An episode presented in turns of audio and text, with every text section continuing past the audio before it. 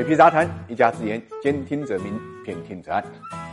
上证指数的失真一直是中国股市的心头之痛，市场上呢对此呼吁也是非常强烈的。那么现在的上交所呢回应也比较快啊，这个我们看到最新的公告呢，从二零二零年七月二十号开始修订上证综合指数的编制方案，意味着接近三十年的上证指数啊就要马上调整了。那么现在的这个上证综合指数呢，是一九九一年发布的，是上海证券交易所全部股票组成的样本股，包括 A 股和 B 股、ST 股和星号 ST 股。那么当然。那也是 A 股市场第一条呢股票指数。之间虽然有多次小幅度的调整，但是编制的方式呢沿用到了今天。那么这一次修订的这个内容呢，主要是三个方面：一个呢是剔除啊风险警示股，也就是呢 ST 股票；那么第二呢就延长新股计入这个指数的时间，日均总市值呢排在沪市前十位的新上市的证券，那么在上市满三个月以后呢计入指数；其他的新上市的证券呢是上市满一年之后呢计入指数。这有个什什么？好处呢？因为大家都知道，A 股的投资者喜欢炒新股。这个如果说很快就把新股呢纳入指数的话，往往就会出现一个呢高开低走这么一个局面。那第三，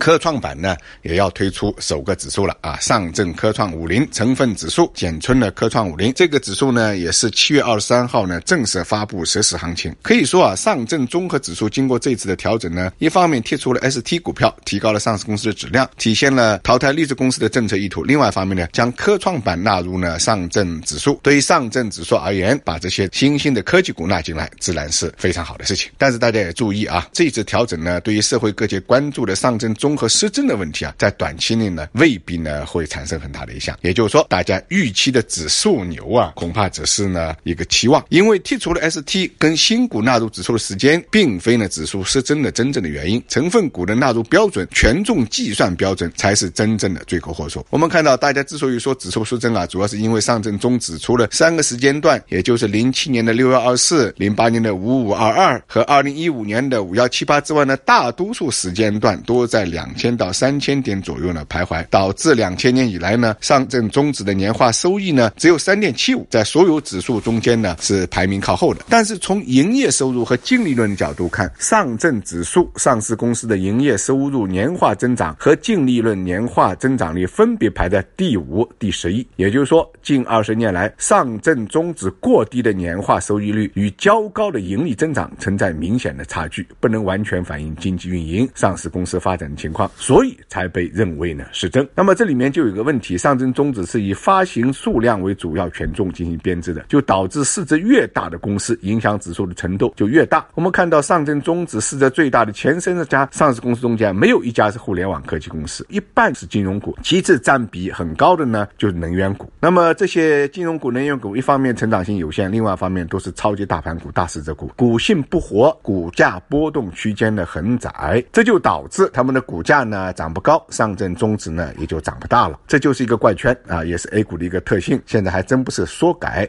马上就能改的，那么改总比不改好，改呢就是一个开始。